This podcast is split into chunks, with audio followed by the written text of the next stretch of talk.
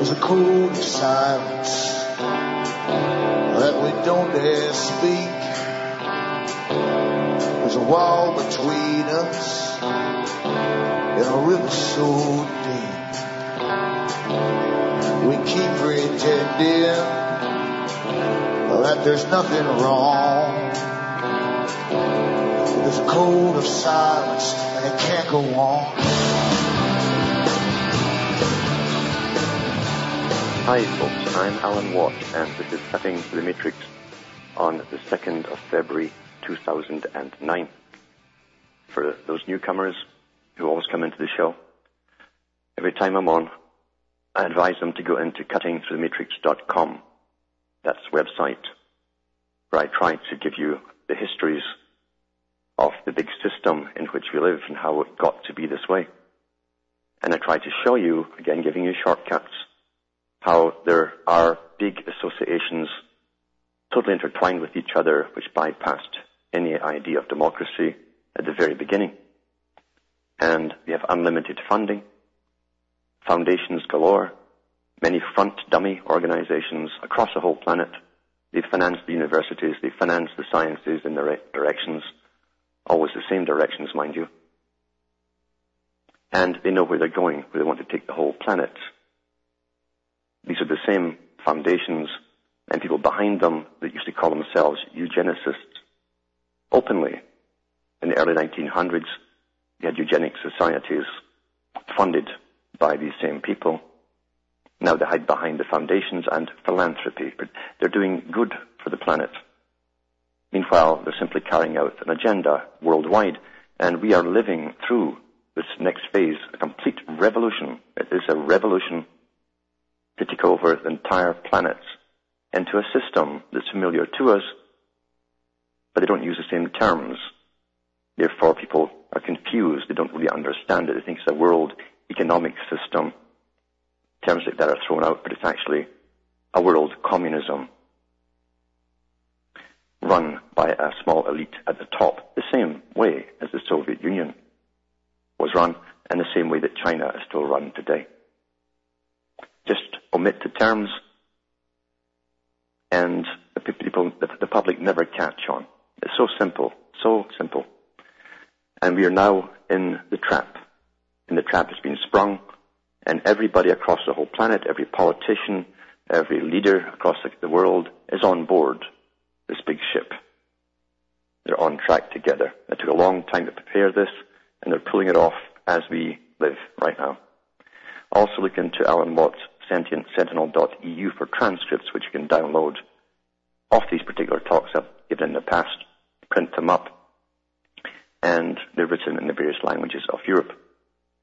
I should remind you all too that you bring me to you because that's the only thing that keeps me going. I don't ask for money from any of the shows I'm on. Therefore, the listeners support me, and you can go into cuttingthroughmatrix.com and either donate, that keeps me going, or you can buy what I have up there for sale, and you'll find information very interesting because we've been conned our whole lives. We're still being conned again with the use of incredible science, science of the complete understanding of human nature, right down to how opinions are formed and how to make sure that everyone gets the same opinion. There's a science behind it. We find big players who understood this science in the past talked about it. Brzezinski talked about it. He says people will come to conclusions and opinions and never know how they arrived at them. They'll think they do, but they don't reason them out. They get downloaded by the media that is itself worked by these particular sciences. And also through education. Education was so fundamental to create a global society, a world society. Last Friday I talked about Julian Huxley, who was a top eugenicist, who was the first Director General for UNESCO. Read all you can about UNESCO and what he talked about when he set it up. It's all been completed now. Back after these messages with more.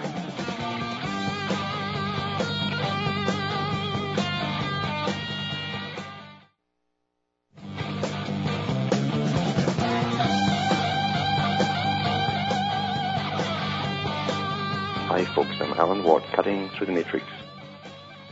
This last while I've been giving you insights into how whole societies are managed, how propagandists basically, under different names of course, marketing strategists and so etc., uh, gave us the culture working with the CIA, and I've given the references in the books to get a hold of, that they've now allowed to be published.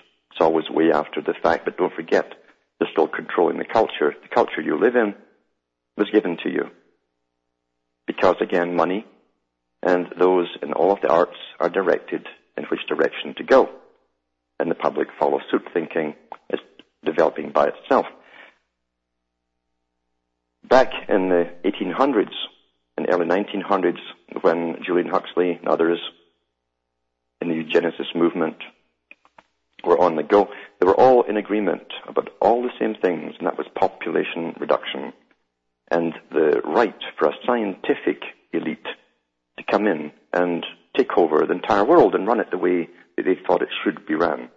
To run it without any superstition of religion, as they said. So therefore, the religion had to be knocked out. Julian Huxley actually said in the book that I read from last week, his own book, uh, that uh, religion was okay, but the God part would have to be removed from it. Because after all, what he didn't say was, but he inferred it, they could have no competition. These are going to be your new gods, and they are your new gods. And how did that all happen? It didn't take that long. These guys worked in centuries, remember, but it didn't, didn't take long at all to go through the 20th century and bring us all down to a system, a system which is actually called secular humanism. You see, everyone out there doesn't realize it. We've all had our indoctrination from school and through television and all nature programs and all the propaganda, and that's what it is, propaganda, to become secular humanists. It's a science. Creating a culture is a science where everyone will think and say the same things, as Brzezinski said. Whatever is thrown out to us is what we prattle on about. And we're even given always two sides of things, knowing we'll always come to the same side eventually. The whole point is to get us talking about what they want us to talk about. That's part of culture creation. I think at Christmas time, there was a well publicized case, I think from Switzerland, where an elderly person had asked for euthanasia, and this particular group obliged and they televised it. And all over the world, definitely in Britain and some places, pensioners were, were watching that and thinking it was it was a wonderful thing to die with dignity. And that's what they called it. And of course, what they didn't get at all was this is all a move to allow government, and about world government too, because they're all one already. They're all on board. Government wants the right to say who lives and who dies. And remember what they've already said under sustainability at the United Nations, a good citizen, a good world citizen, is a good producer and consumer. When you stop producing, you're just a consumer, and that's not very sustainable. So people better start thinking when they go along with these things. They never think things through to where they're supposed to go. Again, Brzezinski said the public will expect their media to do the reasoning for them. And that, unfortunately, has happened as well. We are in a secular humanist society. There is no opposition to this. Religion was under attack for an awful long time by these particular groups, even for a few centuries. And there's no opposition left to them. And now they have a secularized society who've adopted the humanistic terminology, viewpoints, and so on. And yet if you ask them how they got to that conclusion or that, those conclusions, they tell you they can't really remember. It's from a thousand, maybe 10,000 articles and news bites. That's where it comes from. That's where your opinions all come from. That's how simple it is for those who control the media to do what they do. Do you know the Rothschilds bought over Reuters, I think in the late 1800s. They then bought over AMP. I think it was, a, it was the UPI, or, or no, sorry, AP, AP News as well, Associated Press. And those are the two main sources for all information across the planet. Everyone parrots that. And in the US, the foundations were started up by Rothschilds. In the United States, it, it was the Rockefellers who still run it today. And they fund thousands of other organizations across the world and many front dummy foundations as well. They can funnel money through to other organizations.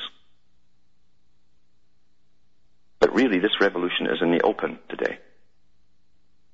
Out in the open, and only can they come out now and tell us what they really want when they have us in secular humanism.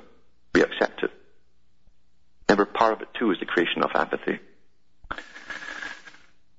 From the Sunday Times, February the 1st, 2009, two children should be the limit, says Green Guru. But Green Gurus now, you see. Even the title makes you think of some sort of holy man, this new religion, the Greening. It's like the Green Man of Freemasonry. Check that out, see how far back that goes. In the rules of nature. This is by Sarah Kate Templeton, health editor.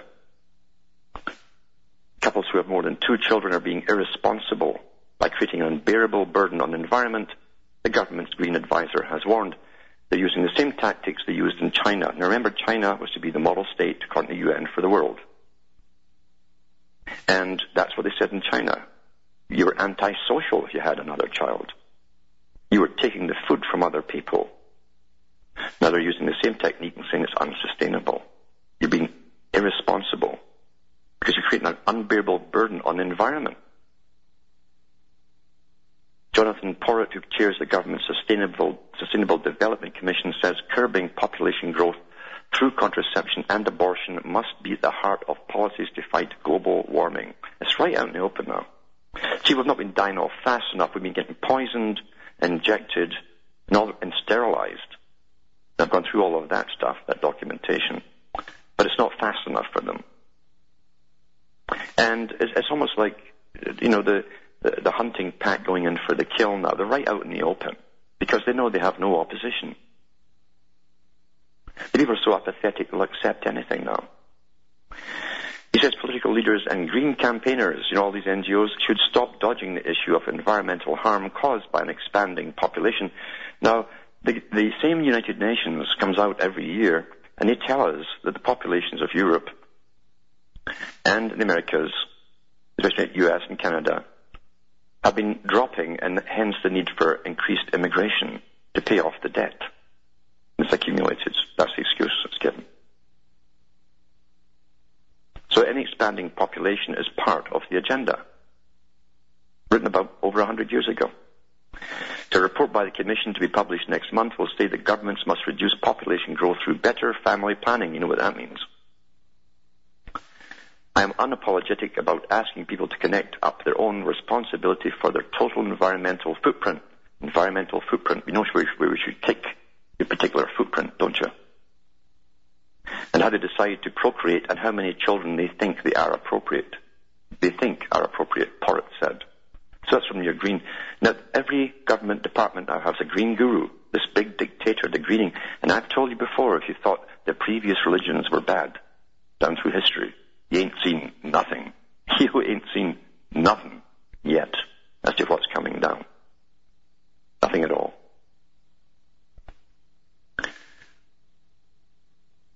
There's also this article that ties right in with it. And it's to do with the economy, the world economy, from the Herald Tribune, International Herald Tribune in fact, global edition of the New York Times, partly. And from Davos 2009, is Europe's welfare system a model for the 21st century? By Katrin Bennhold, published January 27, 2009. Davos, Switzerland. Along with skiing and partying into the night, Europe bashing has long been a favorite sport when the world's business and political elite gather here for their once a year winter smooze fest. This is for the World Economic, Economic Forum. The WEF, which is few backwards, is for the few who own the planet, basically. But this year, many of the, the critics have fallen conspicuously silent as top executives, government leaders, and a wide range of experts gathered Tuesday for the World Economic Forum to talk about the challenges facing the battered global economy. The question many were asking was could the much maligned social welfare system in Europe end up being the model for the 21st century? They're talking about global, a global system here. In the United States, the global stock market rout has wiped out trillions of dollars in retirement savings and rising unemployment is leaving more people without health insurance. In response, officials in the administration of President Barack Obama have been busy studying the Swedish bank bailout of the 1990s and the, switch, the Swiss and Dutch healthcare systems. On the environmental front, officials have been quietly contemplating whether Europe's high fuel taxes and carbon trading system are the right way to limit the burning of fossil fuels that contribute. And here's the, here's the punch that always repetition, you know, weapons of mass destruction that contributes to global warming, which still hasn't been proven yet, you see. It says for China, where the demise of the American market has brought to light the perils of ex- excessive savings at home, the government has not only recently proposed a big Keynesian-style stimulus program, but has also announced a three-year plan to provide universal health care. Well, they already have a system in China for universal health care that only does one thing, for those who've studied it. Another UN Charter member says that eventually everyone will have the minimum, the minimum health care available worldwide. And that's what they mean by minimum. And it won't be you asking for help. It'll be them telling you what you must do. Maybe a little snip here and there. I'll be back with more on this topic from this article after this break.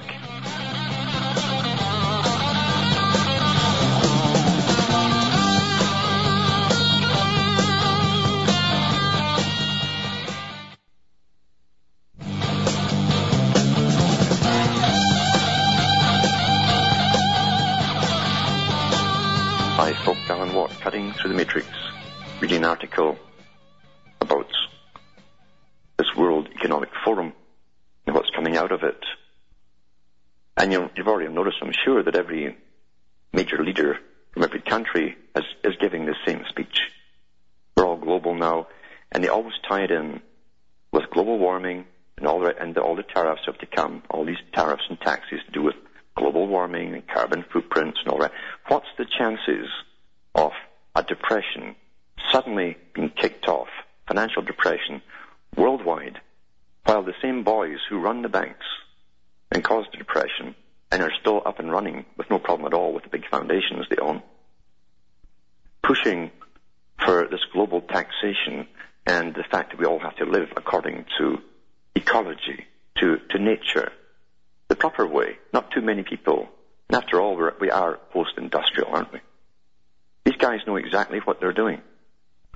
What's, what's the chances in a free society, the people would be, be trying to increase the burden on the public when they've just lost their economy. Why would they be doing that? Well, it's to intensify it into the next phase. That's what I'm saying. We're going through a revolution, a long planned revolution, where everyone will be in service to a world state. And money is just the means to get you there. Big boys at the top don't need money. But it's important that we believe in it. Because we work for it, you see. We're trained to work for it.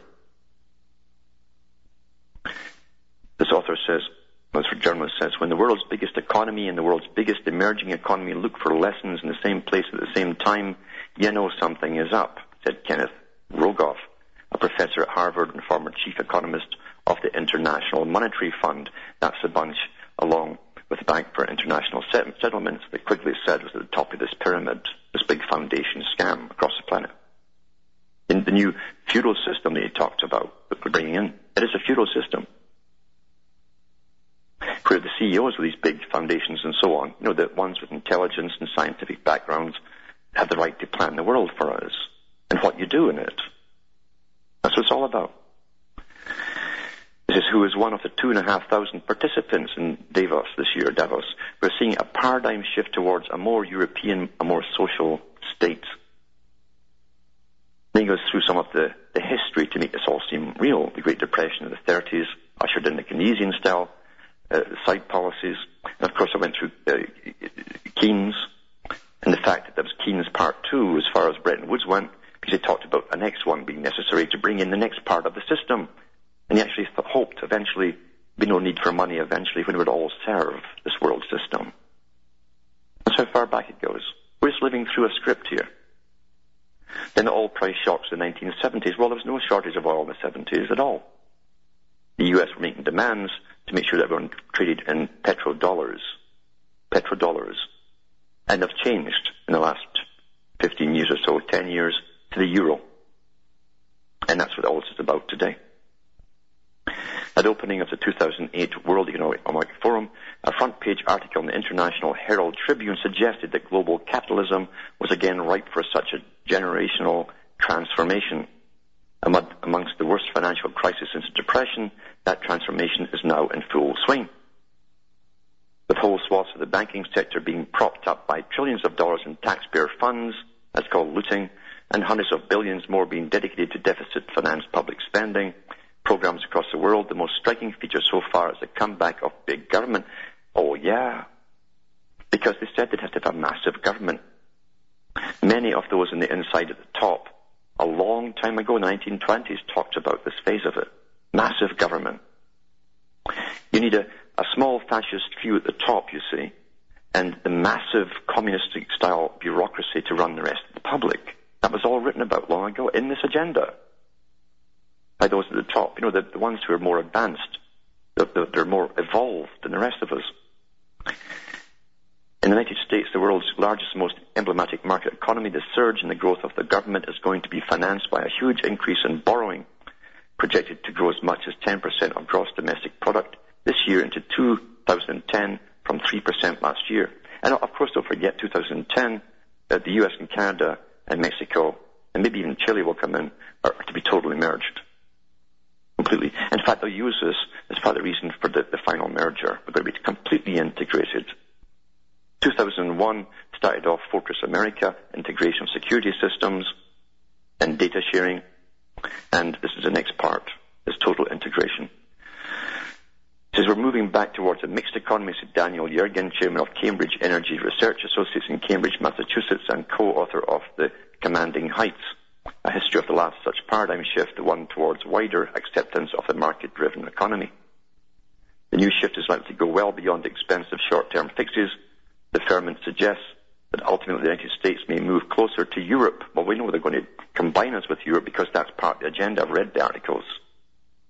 The Prime Minister of Canada has also mentioned that too. Once you have the unification of the Americas, we must then unite with the European bloc. And you also find that in Karl Marx's writings in the 1800s, just by coincidence, of course. This is altering the trickle-down economic doctrine of the past three decades and establishing a new social contract, a new social contract, a new deal, you see, aimed at narrowing the gap between rich and the rest of society. This is only flatten all of society except for those at the top. That was also part of their deal because they hated the middle classes, hated them with passion through all their writings. Obama, who called for a watchful eye on the market in his inaugural speech last week, wants to make health insurance available to all Americans. Remember, that should be the big stick. Because when you use the health industry to run your life and your procreation too, by the way. Back with more after this break.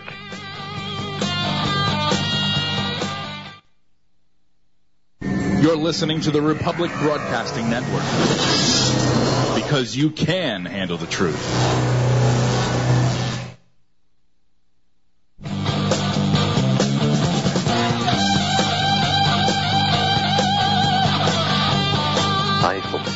We're cutting through the matrix, going through the World Economic Forum and getting little snippets from them. We know the agenda. We've been, I've been talking about the agenda for years and spelling it out for people before it happens. And truly, when you've read all the books, well, at least the ones you can get your hands on, nothing surprises you. You expect it. How else do you take over a planet? You do it incrementally. Incrementally. Very slow, Fabian style.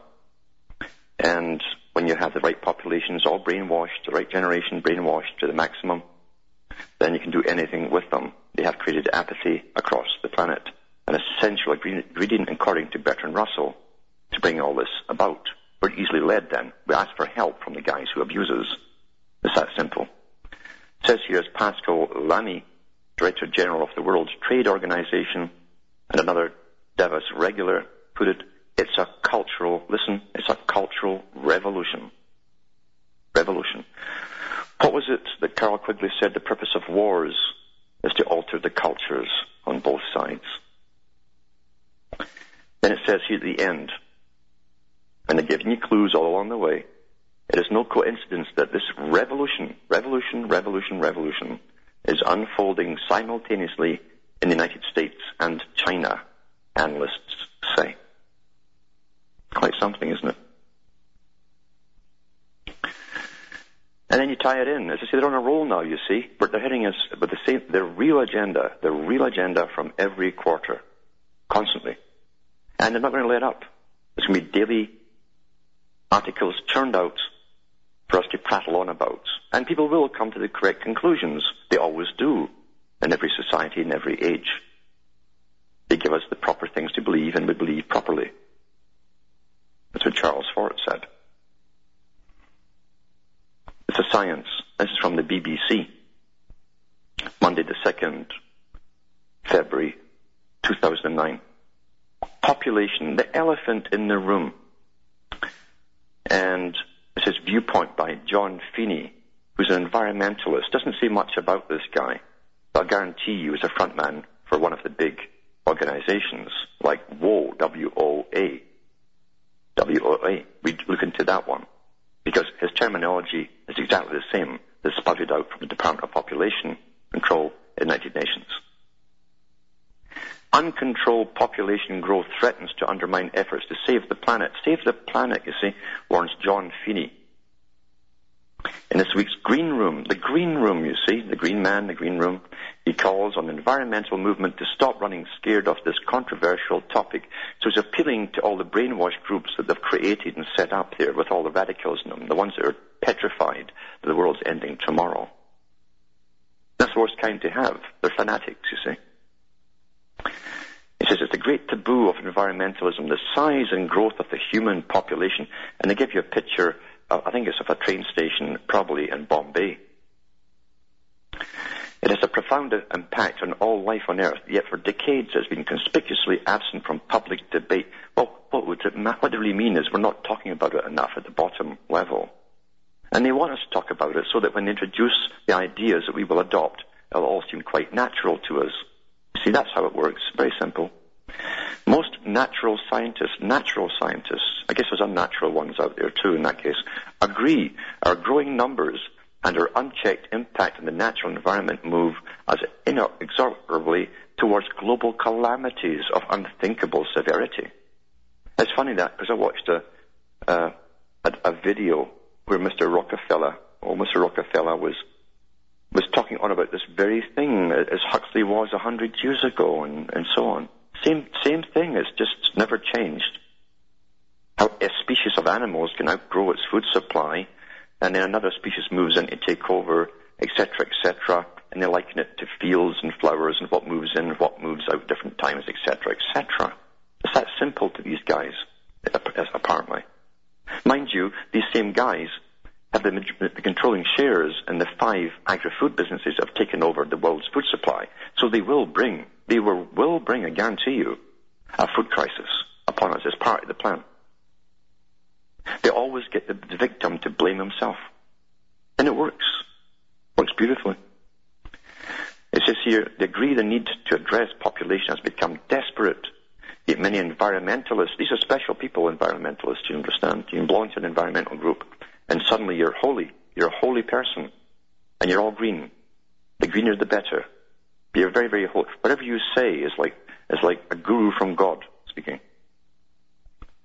They avoid the subject, it says, a few objecting strongly to any focus on numbers. Some activists insist acting to influence population growth infringes on human rights. They maintain that it's best to leave the problem alone. So he's telling them to change their tone, you see.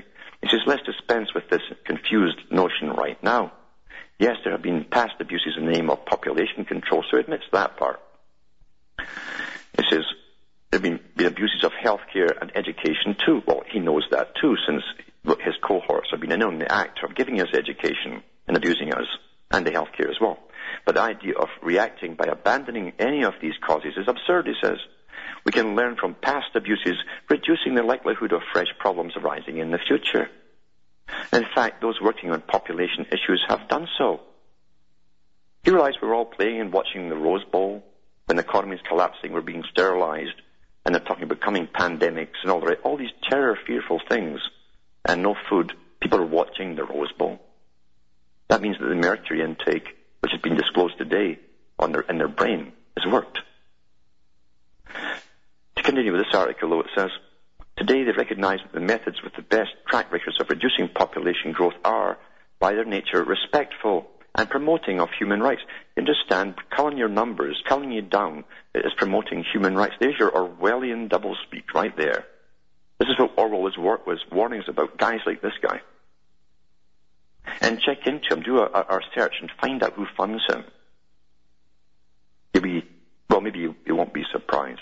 It says here they include educating girls and women in developing countries to help empower them. We've heard all this terminology for years now. Empower them.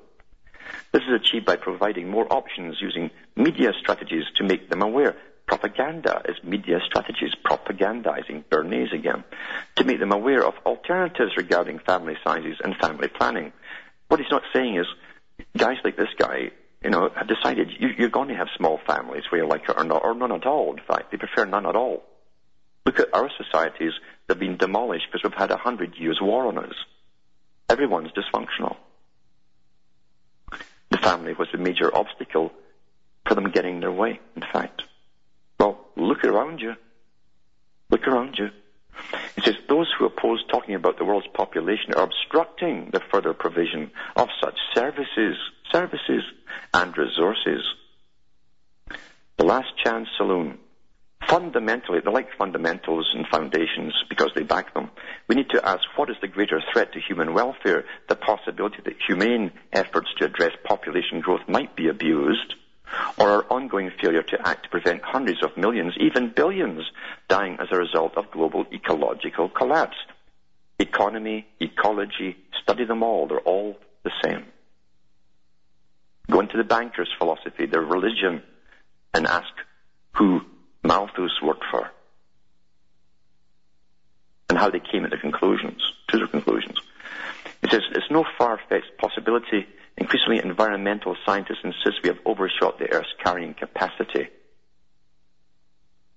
You see, this is, this is their, their, their, their. I believe they are right. The proof is, is everywhere, he says. Our inability to live as we do at our current numbers without causing pervasive environmental degradation is the very definition of carrying capacity overshoot. Who, who runs the foundations? Look at the families. Look at the factories and the, and the systems they've owned, they've owned over the last hundred years. Who caused all the degradation? Who owns the farms today? And you'll see the same names and same families running the foundations are telling us it's our fault. Astonishing, isn't it? Overshoot, we know, is followed by population decline. As we've learned from other species, and this is the same thing that Huxley went on about three quarters of his book, telling you how it affects other species from ants to worms and everything else, and then lumps us along the same category. Says this manifests itself initially with a crash. Oh, for humanity, this portends a potential cataclysm exceeding anything in our history. Ooh. Our chance to avert such an outcome depends on our ability to address our numbers before nature reduces them for us. There's no other way out. Merely reducing per capita consumption, for instance, won't do it. I mean, starving us to death. That, that, alone won't do it. After all, per capita consumption levels multiply with population size to determine our total resource consumption. It says, just look at the data from the Global Footprint Network. One of the size shoes they are. It says, the estimate that we'll remain in overshoot unless we also address the population, we should get smaller boots. Solutions do not spring from silence. We must bring population back to the center of public discussion. That means through Bernays techniques, through all media, which this is part of, what, I'm reading right here. We need to break through the taboo to encourage not just a few voices, but all those with relevant expertise to speak out on the subject loudly and often. More propaganda, constant propaganda. Recently, I wonder what would happen if all the scientists and everyone else considered a scholar of the population issue spoke out all at once. Would it help to weaken the taboo now shackling the subject, pushing it closer to center stage? Would it bring the matter enough attention to begin generating new or more widespread solutions? Might it prompt a deeper examination of our ecological plight? The Global Population Speak Out campaign, this is what they're calling it, you see. Massive propaganda, well funded by the same old players, has brought together over 100 voices from 19 countries, all pledging to speak out publicly on the population issue throughout the month of February 2009. So you're going to get, you're going to get these articles. That's why it's all coming out at once, the same pablum everywhere. And the media that's owned by the same big media boys, big foundation boys, is going to make sure you get your nothing but the same propaganda until you're all prattling it. And you'll go through stores and go into restaurants and cafes and you'll hear everybody prattling about the same stuff and get you to the conclusions without ever reasoning them through, with no background history on these people at all. And they'll be all for it. Well, I guess there's just too many of us. You know, people should read or see the movie by Monty Python. I think Terry Gilliam wrote it. And it was called The Meaning of Life. And see the first part of it when they come in your door in this comedy to demand your liver, to get your liver from you. And the technique they use on, that, on, on the wife of the victim is to try to get her liver as well, to make her feel so small and insignificant. She says, oh, well, okay then. This is the same technique. And comedy can show you so much more because they can say so much more without being attacked. Play something. And here's another thing. It's not bad enough, you see, that, that we have been getting the, the phthalates and bisphenol A and so on from baby food for the last 50 years right up to the present through all kinds of foods, and we're pretty well sterile according to, to the major uh, people who, who watch our population, and they admit it, that hardly a guy out there has a workable sperm. It's all, it's all dysfunctional, basically. Doesn't know where it's going. Just like the people themselves. But we're not dying fast enough. We're not becoming infertile fast enough. Because the big boys have planned this, and we must be altered and shaped and hammered to fit the timetable. That's why they want, this is why this rule is on now. They're not content to wait and go over their, their time limit that's probably arranged a hundred years ago. They're forcing it through now. So they've been sterilizing us along, all along the way. Why haven't we been reacting to it? Why? Why? Well, here's an article here. Just now released, by the way, in major media. It's been talked about in other media, but it's major media. It says studies find mercury in high fructose corn syrup, which is in many products. It's in almost everything, by the way. Mercury. You wonder why we're all kind of dim? We don't react to anything. And it's, uh, this is from the, the Washington Post. There's another new reason to read all your food labels and stay away from high fructose corn syrup. You can't. It's in everything. It's in candy, it's in bread, it's in everything. It says reports that two new U.S. studies have done tests on the high fructose corn syrup. They call it HFCS, found in everyday products in American households, and found that half contain mercury. I've, I've told people before, and I really mean it when I say it, you don't realize that total warfare has been practiced on you your entire lives. These accidents are no accidents. They don't happen as accidents. They knew the effects of mercury, bisphenol A, and the phthalates back in the late 1800s. Well documented, and I've gone through the documentation. Says the mercury was in nearly a third of 55 popular brand name food and beverage products where HFCS is the first or second highest labeled ingredient, according to two new US, new US studies, says the Post. The chemical was found most commonly in HFCS containing dairy products, dressings, and condiments. Representatives from the industries that make the foods with HFCS say the studies are based on outdated information because oh, they're saying they use mercury-free versions now. Really, really. Do you know they were using the mercury stuff all along in all the processed foods? It's in all the soft drinks too, by the way. That's why they promote soft drinks to the young. It's best to get mercury to the young first because they really uptake it fast in their brains if you want a dumb population. Either way, HFCS is, isn't good for you and should be avoided, but HFCSs can be found places you'd never suspect, like yogurt, breakfast bars, some next to step infant formulas, ketchup, and of course soda, and countless other items. So to be sure to read all labels before giving any foods to children, pregnant women. It says here the nervous system is very sensitive to all forms of mercury. Well, yeah, they know that. Mercury, by the way, is interesting because it's, it's, it's, that's the patron, that's the saint of merchants, mercenaries, and thieves. Mercury is the messenger. We all get the message, whether you know it or not. We've all had it. They brought us the message in our food. It says methyl mercury and metallic mercury vapors are more harmful than other forms because more mercury in these forms reaches the brain. Well, you see, that's what they've been using on all of these foods. They've been using this stuff to treat the foods. And they've got these high contents of mercury in them. It's just astonishing. Astonishing. It's also in the, that's, that was the Washington It even goes through how it's made. I never knew that myself. They don't really publish this stuff much as to how they make it. It's all in the processing system they use. They used to use also hydrochloric acid and caustic soda. Caustic soda and hydrochloric acid. But it's, it's actually scary how, how they've done it.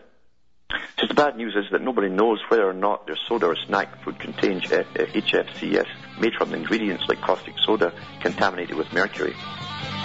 The good news is that mercury-free ingredients exist. Well, they just don't label them. Food companies just need to push to get these good ingredients, it says. It's a bit late for that. I'll be back with more after this break.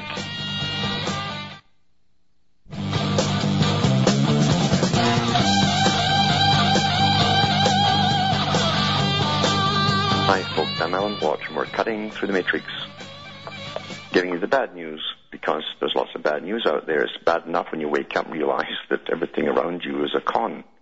And you're being guided by very high powers, coordinated, networking together towards a definite goal, all on the same agenda. And they have been doing it your whole lives long, and your parents, and your grandparents too, and probably before that as well. But total war is total war. You always go for the food either kill the people quickly or you can dumb them down. You can do all of that.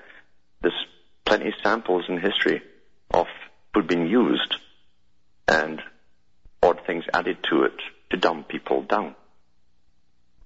But it's interesting too that the you know the food administration groups and so on are all denying it. Oh, we've changed now. However, let's go back to this, the study here.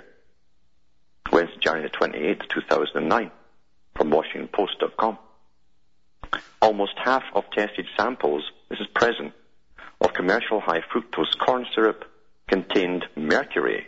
This is present, term, present tense, even though they're claiming well, they don't do it anymore. You can't believe these liars, can you? Just which, which was also found in nearly a third of 55 popular brand name food and beverage products where HFCS is the first or second highest labeled ingredient, according to two new U.S. studies. It's replaced sugar, this HFCS, has replaced sugar as a sweetener in many beverages and foods such as breads, cereals, breakfast bars, lunch meats, yogurts, soups, and condiments. What do they have everyone on today? Fast food. Canned food. It's all processed foods. It says on average, Americans consume about 12 teaspoonfuls per day of HFCS teens and other high consumers can take in 80% more, exactly the target group they're after, HFCS than average. Because the, the uptake of mercury into the brain is much faster when you're young. This is total war. You don't make these mistakes. They stopped using mercury as a treatment for syphilis at the beginning of the 1900s. They had all of its toxic effects well understood and labeled. And here, here they are. The big boys who took over the food industry. Giving us all mercury. And we've all got it. Some more than others, but we've all got it. Says mercury is toxic in all its forms, given how much high fructose corn syrup is consumed by children It could be a significant additional source of mercury never before considered. Who's kidding who? Who is kidding who? How come we have all these different agencies to protect us and we get poisoned like this? The same agencies that allowed the phthalates and so on to go through for donkey's years as we all became neutered. But then, you know, who's on the board of, of the FDA and all the rest of them, same in every country, it's the guys who work for the big corporations and pharma that just come over from one corporation and jump on this, this one that's going to protect us. I always think of Huxley too, he talked about using drugs and everything on the public to get them through this period, you know, into scientific dictatorship. He says, what's wrong with drugging the people? What's wrong with it? Well, why not just lower their IQ? They'll never figure anything out then. They won't even respond or react. Just start to answer a lot of questions for you. When you see those dull eyes out there. Well, from Hamish myself in Ontario, Canada, it's good night, and may your God or your gods go with you.